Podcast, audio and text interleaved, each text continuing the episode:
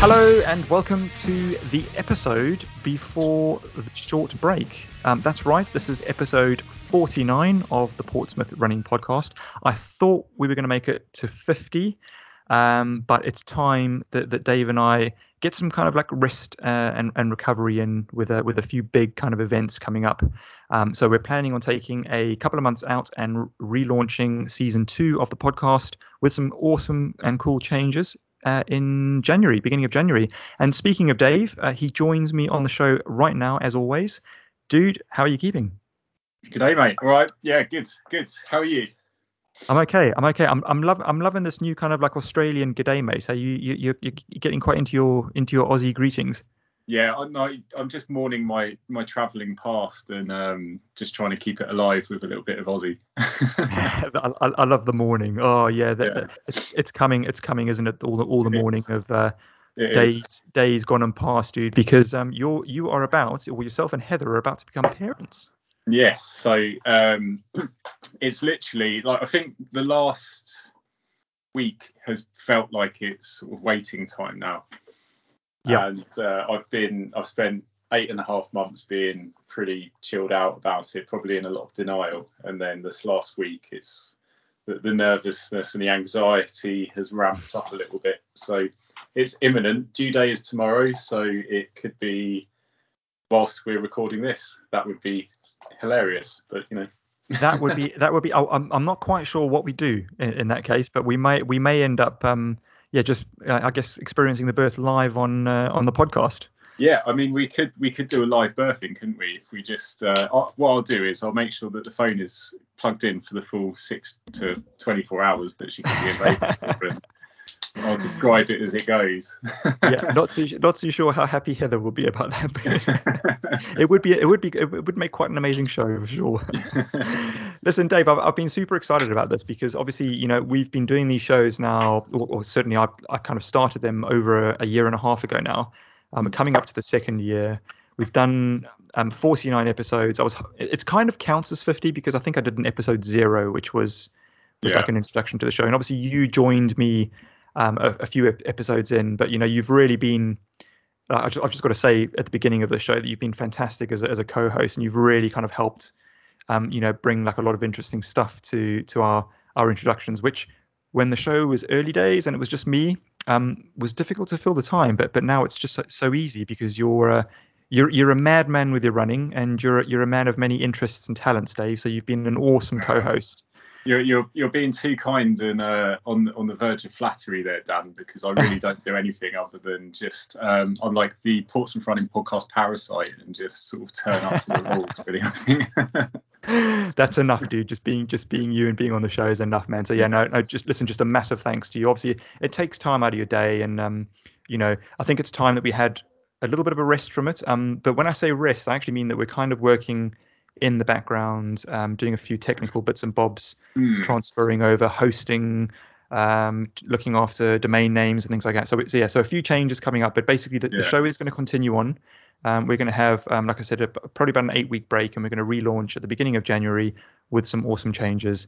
Um, and yeah, just so many more interviews being planned. I'm already speaking to people who yeah. want to come and be on the show. So yeah, so it's it's going to be exciting stuff, and uh, yeah, looking looking forward to to returning and hearing all about how how kind of parenting is going for you. But Dave, listen, yeah. on the show, I wanted to uh, discuss, and I think everyone's pretty keen to hear, because there's lots of rumours flying around about what actually happened to David Harvey during Lon Las, which was your 250 mile non-stop ultra from north coast of Wales to the south coast of Wales. And yeah, um, I was going to ask you to describe what the race is, Dave, but I've actually got Mark Cockbain's um, webpage up here, and I was going to literally read out how he describes his his runs because he does this with all of his events. They've all got their own websites, their own individual websites.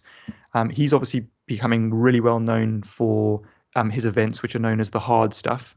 Um, but I know he does do some some other kind of like I guess more normal hundred mile events on the track and stuff. But a lot of his events are really really difficult, uh, you know, races to complete. But I'm going to describe Lon Las, Dave, um, and then we'll kind of like start hearing from from you with your experience with it. So here goes. Lon Las is a 250 mile non stop race from Holyhead to Cardiff Bay down the centre of Wales, crossing several mountain ranges, mostly on road. You will be virtually self sufficient, which will make this an incredibly difficult challenge, um, as you would come to expect from Cockbain events. You will follow Sustrans Cycle Route 8 all the way with the last 55 miles along the Taff Trail, making this possibly the longest non stop road ultra in the UK. What do you reckon? Um, well, the first thing that jumps out, Dan, is that you are an incredibly articulate reader. Wow, thank you. but um, yeah, that, that describes it pretty well, I think. Um, it's it's quite quite far up north, or what felt like quite quite far up north. When by the time I'd uh, done the done the train rides, um, which yeah, was... what happened there? Because you you spent ages making your way um, up there yeah. the night before. So um, so the, the, the I went from Petersfield Station and the what I did is did this I went on this website called Split Ticket. I don't know if you've heard of it, where rather than buying a point A to point B ticket to your finished okay. destination, it splits up the different journeys that you would have to take. So it would be so it did a journey from here to London and then London to Euston and then Euston to somewhere like Crewe or okay. somewhere somewhere up north and then there to, to Wales. So what it does, it takes it manages to take about 30 or 40 pounds off the whole price of a ticket. So rather than being about 100 pounds, it was about 60 pounds to get from here to, to North Wales. Okay, okay, good tip. Yeah, yeah. So um, and on the way, you, you know, it was a six or seven hour journey anyway. But when we got to got into Wales, all of a sudden there was the train stopped and we were sat there for about an hour, hour and a half, and uh, so there was someone on the track basically. I'm not sure what entirely what happened with it, but there was a massive delay. Okay.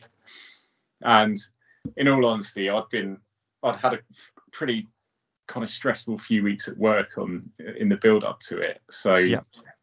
getting to the I was I was a little bit kind of on edge and the whole one of the one of the kind of like mean things about Lon Las is that it lingers there. You know, you've not started it yet. And it's it's a pretty stressful dif- distance for me to kind of take on. Okay. So I think there are all these different elements of like wanting to get up there, so I was able to actually relax. Yeah. Um, and you know the train then stopping, and then like the actual race being there, and all these things just started to stress me out a little bit. So I was on the train, and I just felt like an absolute like kind of ball of nerves. So it's like it's like normal race day nerves, but with an added stressful train journey. Yeah. Which, which it sounds like you saved thirty pounds but you added 30 years to your life. yeah, pretty much. Yeah. yeah. Or took away, sorry. Was, yeah, uh, pretty, pretty much. And like I normally get pretty stressed up, stressed out in before a race anyway. You know, if it's a marathon, then I normally get a little bit of nerve the kind yeah, of yeah. day before or that morning. If it's a hundred mile race, then it's normally in the week before that I start getting a bit stressed out. But you know, with work added in prior, I feel like this is building up to an excuse, Dan, but this isn't an excuse. This is just sort of setting the scene. Yeah, um, yeah, yeah. And like the, it, it, stressed me out for like a couple of months because the training had been really, really intense as well. So I'd done some sort of loads of back-to-back races, get uh, runs, getting up really early in the morning, and um, yeah. And the Dude, training your mileage intense. is insane. Yeah, and and I'd I'd got to the point where I was I was in the shape of my life really.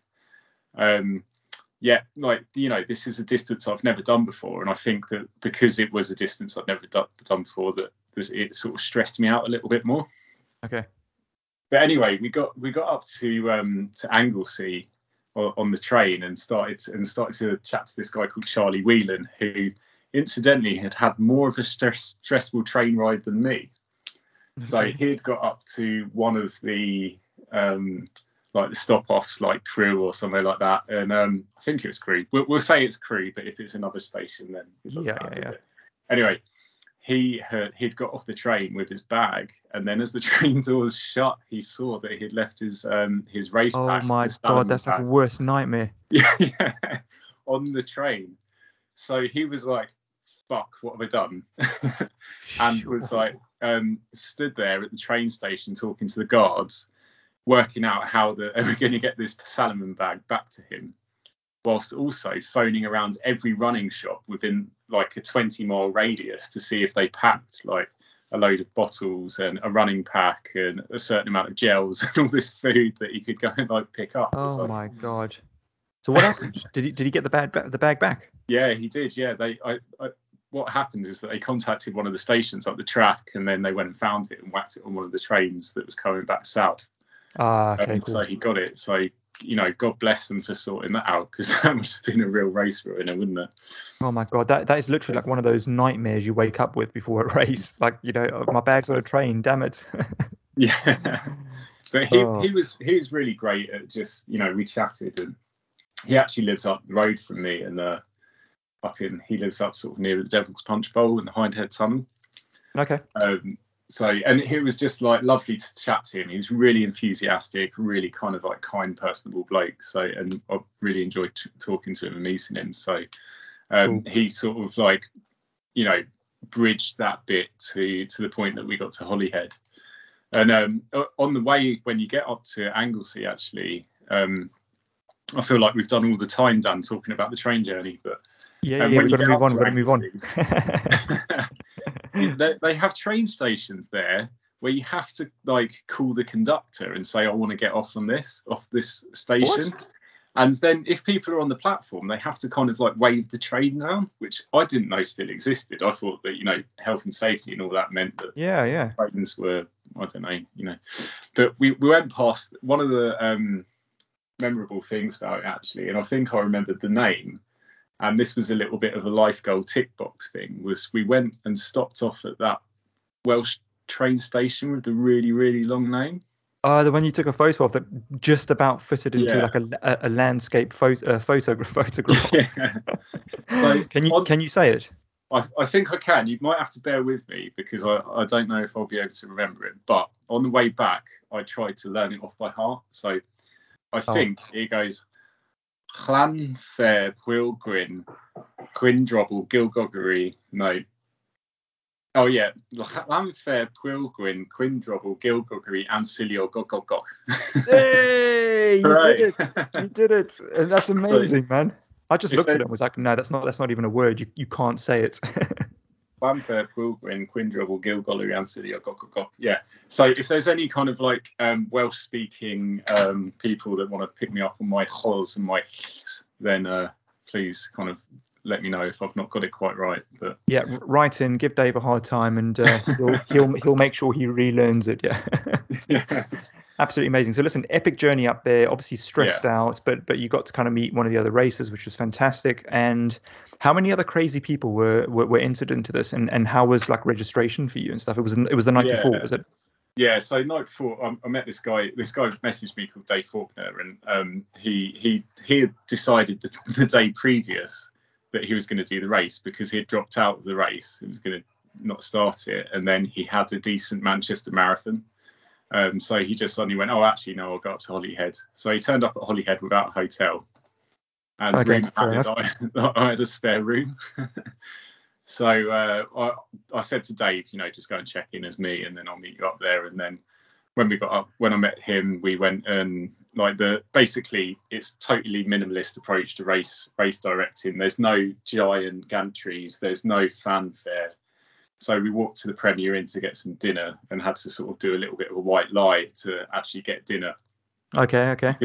because up in Wales their COVID restrictions are totally different, and um, so like you're not allowed to eat out with someone who you're not with, and you're not Okay. allowed to eat, to eat the food at a hotel, basically, Right. Okay. um, unless you're staying there. So we, I was like, don't worry, I'll get us in there. I'll be really confident. So I walked into this hotel and was like, yes, we are staying at room 112.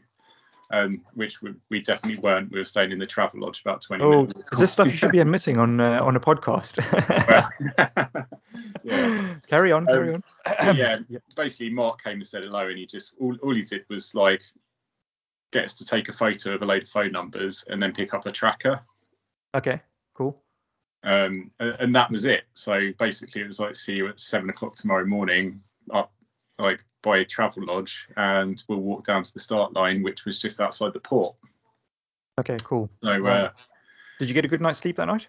yeah, slept all right, slept all right, had had some food, slept okay, you know, drank too much water the night before, but you know, it was, it was the usual pre-race sleep where it's a little bit broken. But yeah, no, I understand. On the whole, had, had a pretty decent sleep, and then um, and then it was up and put some gunge on the feet, put the socks on, you know, get dressed and you know get down to the start line with and off you 20, and, off you went. Yeah, yeah. So yeah, it's, it's, I mean, it looked the start looked epic, like next next to all that kind of like fencing and stuff right on the coast. But obviously, you were wearing a tracker, so we were all, you know, myself and a few of a few of us were what kind of watching you from from the start. And you at at the actual start. I mean, I don't know whether there's anything you want to kind of specifically mention about the start, but you went off like really, really paced yourself well. Like I think you were kind of near near the back just for the start. Yeah, yeah. I mean, I had this pretty strict plan in my head about how I was going to approach it, and um, so from the start, basically what you do is um, you cross Anglesey before you get to the Welsh mainland. So you've got 30 miles before you get to a place called the Menai Bridge.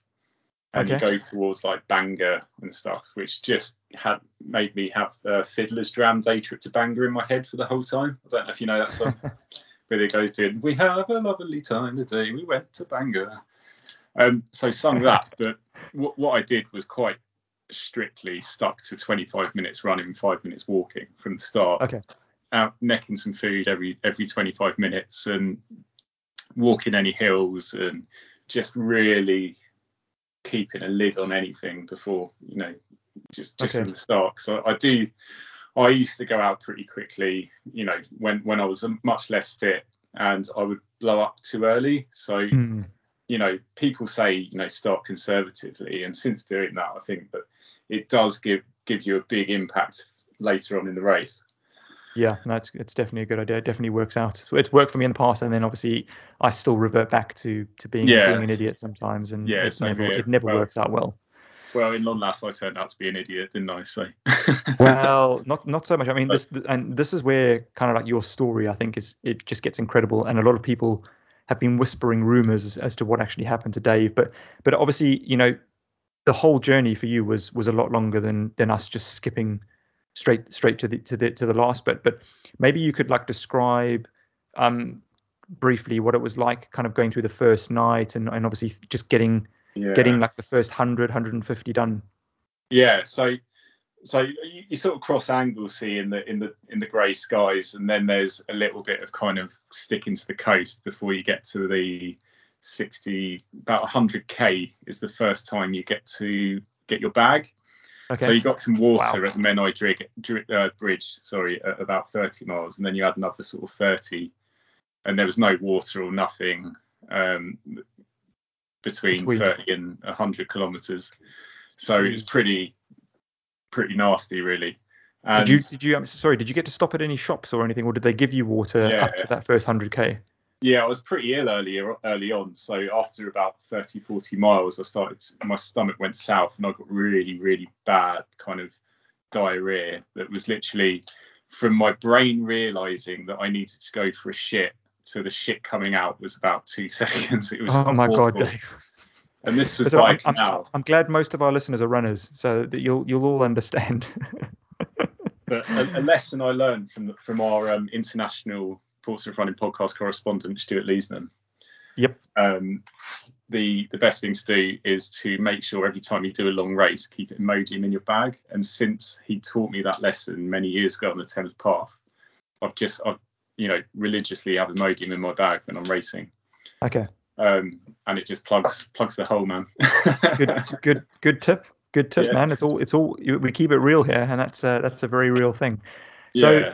So obviously you got through the first hundred and stuff, and I and I can't remember when it was that we were watching you, but at some point you went from near the back to literally running in second place for, yeah. for quite a while.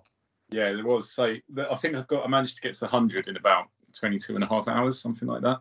Okay, good time. Um, and it got really really hilly towards like 70 80 and i think you go up a mountain called Cadarid, Cadaridris or something like that um, okay. but all on road and it, and it got really really lumpy and i was running with a couple of legends um, and the the Menai, not Menai Bridge, the Barmouth, Barmouth Bridge was shut, so they took a detour, and you had to go along quite a main road, and then they said that, that that we had to either go round or go across a toll bridge. Now, I, I was told that you had to climb onto the roof of the toll bridge pay booth and then over the spiky railings to get down to the other side. Okay. And I was like, there's no way I'm doing that. But I thought, bugger it, let's go over the toll bridge and let's try it out. Um, and then saw that you could jump down onto the marshland, like over, off the side of this bridge. It was quite a deep drop, and then climb up over the wall. So I thought I'll give that a go. So I jumped off the side of this massive bridge down into this marsh and was able to clamber up. Anyway, I found out after the 100 mile point that um, when I spoke bumped into James that uh, the, the the gates were actually open and they just checked the gates and Oh walked my straight through. God. So you've Um, literally just just gone all like like pure commando mode for no reason. yeah. So yeah, yeah, totally. Um, Wow. And then that that um, at that point was when I was in second place. Um, and got in when I got into the hundred mile point, and I was sat there for a while thinking, mm, do I do I have a little bit of sleep here, or do I just crack on? And I felt really really fresh, and I wanted to get to that point of being at hundred without really feeling like I'd done a lot of running Okay. and, and I felt great. And my legs were fine, my head was fine. I was really confident. Had some food in, had been a little bit sick, but nothing out of the ordinary. So I thought there's no reason to stop now, Hmm. And uh, and then cracked on. And that must have been about three o'clock in the morning, I reckon, something like that. Okay. Maybe four, or five, something. It was still pretty dark anyway. Okay. Cool. So so so, you, so you carried on. Um, and then I think it was you said that you pulled into one. I can't remember which aid station it was when you happened to see the first place runner snoring his head off. Yeah. So so that was um, I think that was 150 miles. So between 100 and 150, things had gone pretty drastically south. But you'd been, we, we went through like the, the steepest, hilliest bit, bit of the race, and I mean, this was like uh, on on a road. It was like the road equivalent of a UTMB climb. It went on for about two hours non-stop, Wow. and I was fucked by the time I got to it. Got to the top of it and down the other side, and went through 125, which was about halfway, feeling pretty ropey Okay. And um, had gone through some like you were we were going up and down these like quite steep hills and through some um, some woods and it was really unseasonably hot. I mean it was it was properly hot and I was start felt like I was getting sunburn. And this was like Wales in October. And had like um, there was no phone signal and I was thinking well I'm just going to go and drop out. And I'd spoken to someone earlier and said like, I, I can't do this. This is just too much. It's too hard. Um, uh, but was like encouraged to crack on. And then by the time I decided to DNF, I, there was no phone signal, so I just had to carry on. Okay. Um, That's cool. That's a blessing in disguise. yeah, it was really really helpful. So I had a 10 minute lie down at about 140 miles, and then got up and was like, right, I'm going to finish this, and made a conscious decision at that point that I was going to go and finish, and that I was going to give it all, give it the best that I've got.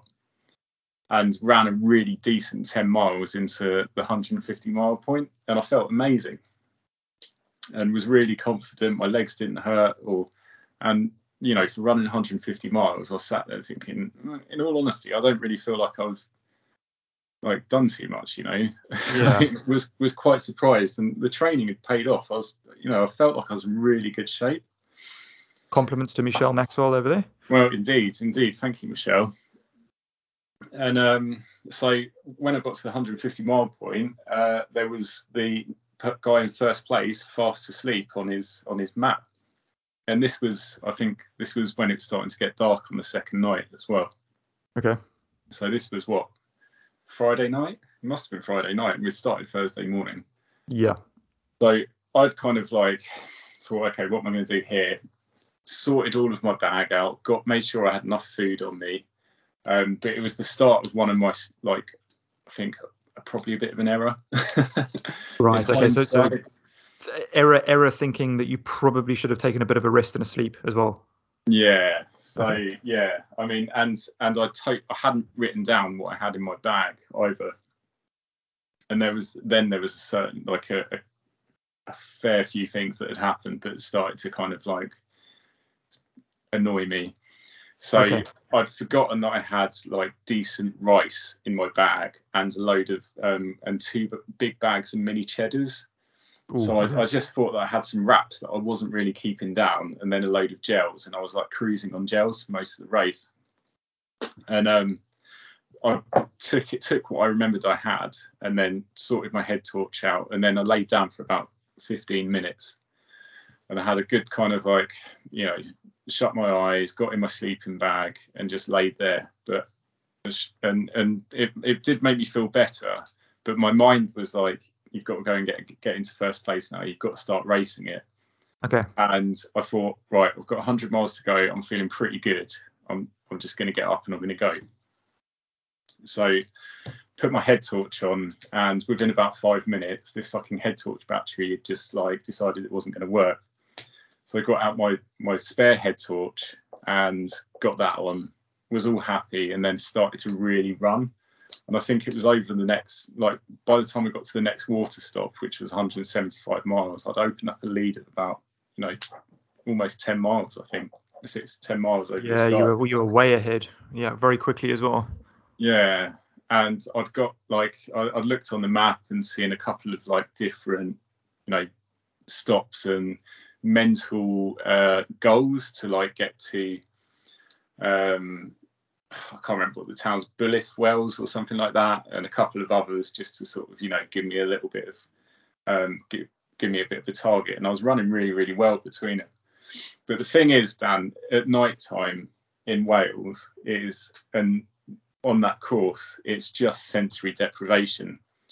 And yeah, you were saying about that, like having that kind of like same visual, and you, with your yeah. eyes, you just see the road. Yeah, it must be it must be pretty, um, especially going into the second night of running. Yeah, yeah, it was it was a real head fuck, and I've never had hallucinations that bad in my life. Um, so I was running towards um, Brecon from the 75 mile point, and I got into 175 miles, sorry, and I was feeling pretty good still, but legs were starting to feel a little bit special. Yeah, yeah. Um, but I was positive, and I was really like on, you know, like I'm going to do yeah, this. Yeah. Was, my head was in it, and um, so yeah, so and and then after uh, just around that point, the front of my head torch had suddenly popped and the lens had fallen out. So I suddenly got this like big, just like this. There was no kind of spot to watch. It was just like a general lighter area in front of me. Yeah. And then for the next few hours, all I had was these high bushed sides of the road, and then just this sort of like greyness in front of me with every now and again gobbledygook on the signs. And yep. then I'd see a bit of yellow bush, and then that was just turned into giant ducks that were sort of like at the side of the road. Oh and it was just, it was a complete headfuck. And like most of the time, it was sens- sensory deprivation with all of these hallucinations just popping in out the corner of your eyes and popping up, jumping out of the bushes.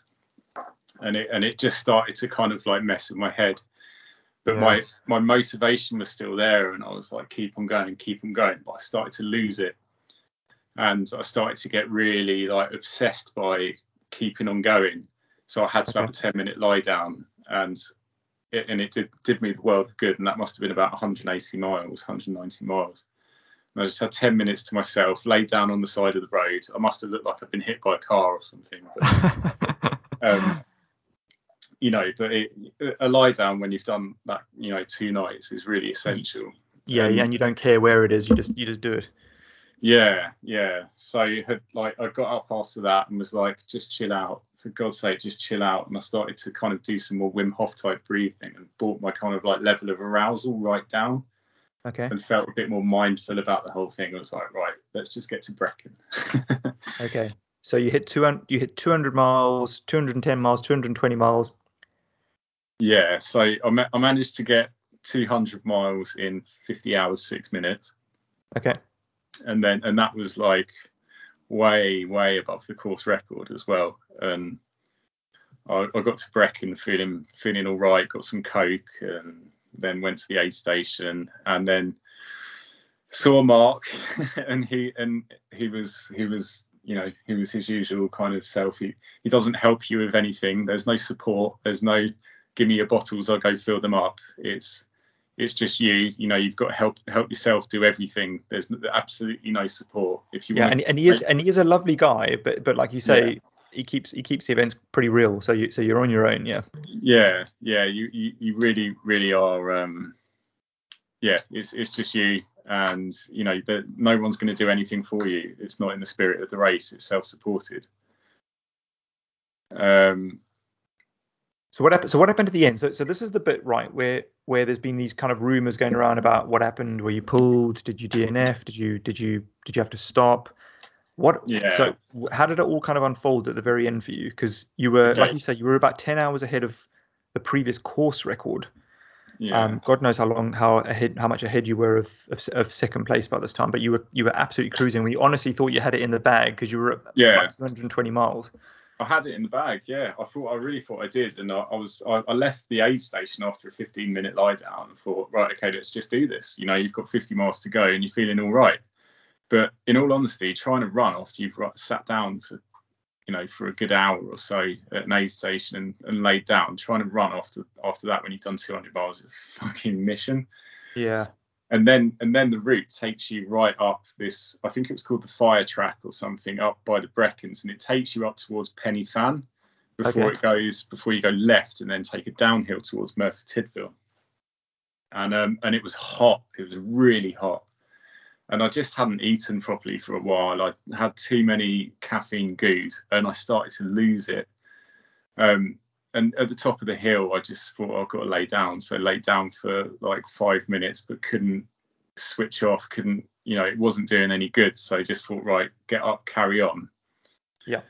And I can't really remember much more than that. Um, between there and seeing this guy, this lovely French guy on a bike, and he was like, "Are you okay, mate?" I was like, "Yeah, yeah, I think so." And like he was really good to me and just like really nice. And then I, I, went and put my head in the river to try and wake myself up, and then had another lie down. Okay. And I just I, I couldn't I didn't know what I was doing. I couldn't I couldn't understand what running was. I didn't know that I was in a race. I didn't know what running was. I kind of knew that I had to get to Cardiff for some reason. I knew that I had to follow the, the arrow on my watch. That's really but weird. I, yeah. You know, I wasn't orientated to time or place. I didn't know what day it was. I didn't know what I, what the fuck I was doing, and I felt really really weird. The state state you can't really relate to, but you can kind of understand with what you've just put your body through and your mind through with two yeah. nights no sleep, all that running. You can kind of see why why it happens like that. It must be a very very bizarre sensation. Yeah, so I got down. Heather phoned me and she said, "Look, my mum and I are going to come up to Merthyr Tydfil and she kept on phoning me to tell me tell me also that I was going the wrong way. And I said I kept on saying so I don't know what I'm doing. I don't know where I am. I don't know what's going on. And but kept on managing to get myself back on track and following my watch and sort of knowing that I needed to do something. And then got down to the uh, part that I think it was 225 miles with about 28 miles to go. Okay. And I saw Karen Webber. I recognised her, and I and she she was like, she, she asked me if I was okay, and I said that I didn't really feel right. And then we had a discussion. She was saying, right, I need to go get you McDonald's, and we'll get Lindley, but we'll get Lindley to come and intercept you further down the trail to see if you're okay because I, I, just I, I, wasn't really with it I'll be honest I just yeah then she said to sort of get the um get my foil blanket out to lay down and just have a little bit of lie down okay but after a couple of me- minutes of that when and it was the evening. It was really cold. I started shivering, so I went and sat in her car, and she got me a Mackie D's. And then um, and then Lindley turned up and uh, and like gave me like apparently did some kind of assessment on me and did my blood sugars and um, and stuff and and said that I couldn't couldn't carry on, uh, oh. which pissed me, which pissed me off something chronic. Um, but Karen, I, I, felt right because Karen Karen gave me like a um, an orange juice and something from Mackie D's. Okay. And now I don't know if that was what kind of sabotaged the race because you're not really allowed outside help. But I, I thought I was going to be able to carry on, and I think that I would have been able to carry on. Um, but Lindley said no. He was the medic, and and that was that really. But I, I wasn't I wasn't best pleased with it. I'm sure, mate. I'm sure. I mean, wow there's there's not really much I can say really. I mean, I know we've discussed this a few times, and I'm sure people listening are going like, "What the hell?" It's like you know you've got 28 miles to go, but I guess like in a way, like thinking about thinking about it from their point of view, like they're looking after your safety, isn't it? Especially when Yeah. someone is the dedicated medic. It's like Yeah. you know a, a boxer kind of temporarily being TKO'd and then getting upset with the ref for calling it because yeah. they're totally. okay now. Yeah. You can't. You can't. Like that's the thing. You can't get angry with them. I mean, you can be pissed off at the time, but you can't inherently be angry about it because because they they're putting your your safety first, and they're you know they they've got their you know, Yeah, your safety is their concern. So although it is really annoying, you know, I ran 225 miles for absolutely fucking nothing, but there's a lot to take from it, you know. oh God, yes. Wow. and- There's, dude, there's so much to take from it. So much.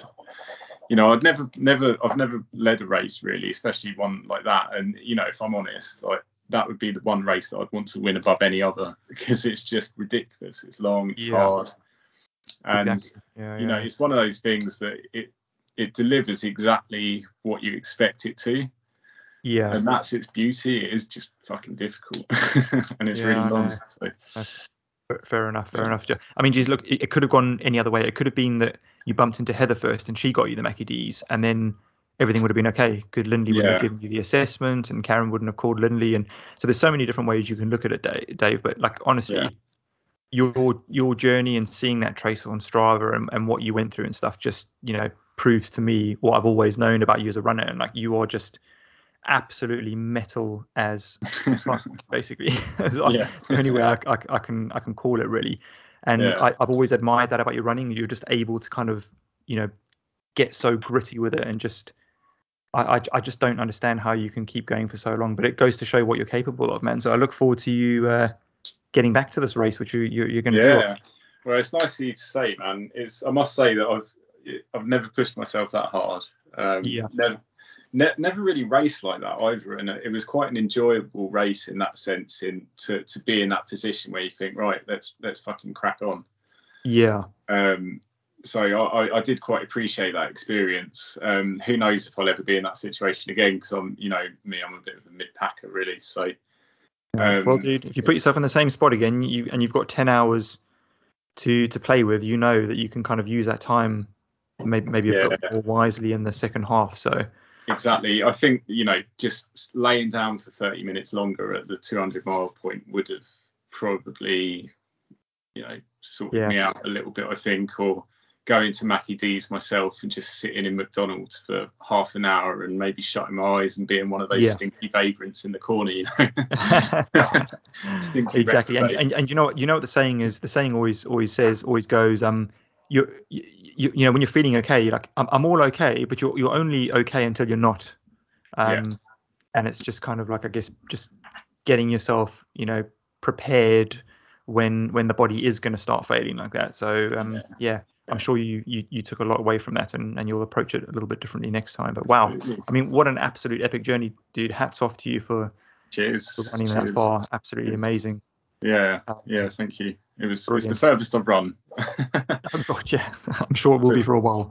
Um, but yeah, no, um, I mean, look, Mark's events are, are incredible. People should go and check out some of his some of his sites and uh, have a look at some of the descriptions. And I'm sure a lot of his races will will appeal to to a few people. And, and we were chatting before the recording, weren't we? Just saying like Yeah. his events are, are kind of sparking a little bit more interest with people. And Mm, I think for something like this, for something like Lon Las, like you were saying, maybe like more people won't, you know, it won't be like a massive mass start event ever, but no, I think it like a, a lot more people are kind of you know kind of waking up to these kind a of little bit drawn.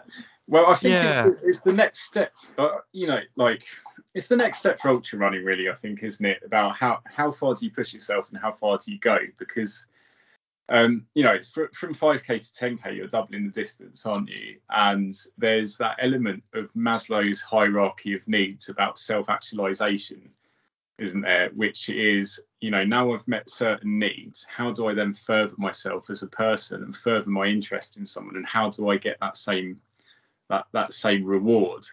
And Yeah. Maslow's hierarchy of needs explains it quite quite nicely. You know, when when you think about self self actualization and about becoming someone and becoming something that is successful, and once you get to that point in your life, which is never a kind of fairy tale, it's never that you know like this is it, this is done. This you know life is not a finished product. Yeah, You get to a point where you feel successful, and then that becomes easy, and then you and then you want to push yourself to the next thing.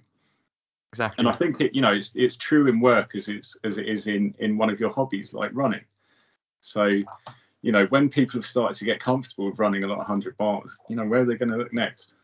Yeah, that's it. You always want the want the next thing, and yeah, it's an interesting way to describe it. But uh, no, I mean, absolutely amazing, Dave. Thanks for sharing that that story with us, and I hope it doesn't bring back any kind of ill thoughts or, no, uh, yes. or, or horrible horrible kind of after effects because you should be really proud of that run, man. Uh, I know you wanted the medal, but next time. I feel like this has been a bit of a debrief, Dan. So thank you. it's a pleasure. It's a pleasure. And it's, it's it's good. It's good kind of to discuss this. And and you know what? Like a lot of the guests over the last year and a half that I've that I've written to have actually enjoyed the process of like writing down what they've done through their lives in with running. Yeah. So in in a similar way to your race experience, I guess it's um it's a nice way to kind of just kind of like release it finally or or look look at the big picture and and you know maybe maybe you'll go back and listen back to this one day and yeah you know, when you go when, before you go back to the race and just kind of have a listen to to your account of it but yeah it's it's just interesting it's a, it, I think it's a very very good release and um you know it might be worth mentioning now that when I spoke earlier about us bringing the show back in the new year hopefully we'll be starting to perhaps maybe speak to a lot more of our runners um, in the surrounding areas and, and obviously Portsmouth about their experiences specifically like this. Um, perhaps maybe some some more kind of topical focused uh, running discussions rather than all about um, kind of starting running from scratch. Because there's so many good topics like this. People people are doing so many good races. It'd be great to kind of get people on to hear about their actual focused experience of like running the South Downs Way 100, for example, or running their first 5K and just really dig into the weeds there and, and discuss those individually. So look forward to it. Yeah, sounds awesome. Sounds awesome. But Dave, this is it. This is it. This is kind of like our our, our, our final but not final farewell for for about eight weeks. Um, anything to say to the listeners that have that have got this far so on the show? Well, I don't I don't know what have I got to say. Um, we had some nice feedback, didn't we, from from, yeah. from Peter in, in Portsmouth. He he he wrote to us and just said that he's he's heard all the shows um, lo- loves the podcast. Just found out so many interesting things about about all the runners. So that that was really nice to read. That wasn't it? Yeah, that's awesome. That's awesome. Are there any particular highlights of yours? Oh God, there's. Do you know what? There's been so many. I mean, uh, I, I, would say some episodes that stick out. Obviously, um, a, few of my running friends that helped me out during the beginning who came onto the show to kind of kind of share their stories. At first, they weren't sure what to expect of the experience, so that kind of yeah. helped me get into the rhythm of things. Obviously, I've thanked you and and obviously Heather for your time as well. Um, Debbie Pentland, absolutely amazing guest. Um, talking to she's Craig great, Winter from she? oh, she's, she's absolutely awesome. amazing, absolutely amazing. Uh, Craig Winter from Runner, finding about about Runner and the the kind of successful clothing brand that they've that they've started, which is still going strong. Um, also, also our topical guests like having Rerun, Charlotte from Rerun on. Um, uh, yeah, just, just so many. Uh, there's there's too many. Each one is has its has its kind of merits, and I'll be going back and looking over some of the show notes and and and hopefully listening to some of the old episodes soon. So yeah, yeah, it'd be, um, it'd be interesting to to to balance it out a little bit because I think we're a little bit kind of like long distance nuts, aren't we? So absolutely. I think we need to set ourselves a, a new challenge, Dan, and try and go and get like a get a really quick 5k or one mile or something like that to try yeah, and balance ourselves out and be more kind of well balanced people. Good. Well, maybe we'll set that as a, as a, as a project for ourselves soon. But listen, it's also worth mentioning that we will be releasing a couple of YouTube videos um, in the meantime as well. So um, if you haven't followed us on YouTube, do search for Portsmouth Running Podcast. Um, Dave, I'm not sure how many of those you'll be starring in um, because you're going to be busy changing nappies and goodness knows what else. Uh, however, yeah, there will be a few released um, from now till the new year, so so do watch out for those. But the podcast itself will be coming back in the new year. Uh, massive thank you to everyone who's listened to the show. Uh, we love, love, love you guys, and yeah, happy running, um, and enjoy your Christmases, and see you in the new year. Take it easy. You too, Dave. Cheers. Bye. Right, cheers, Dan. Bye.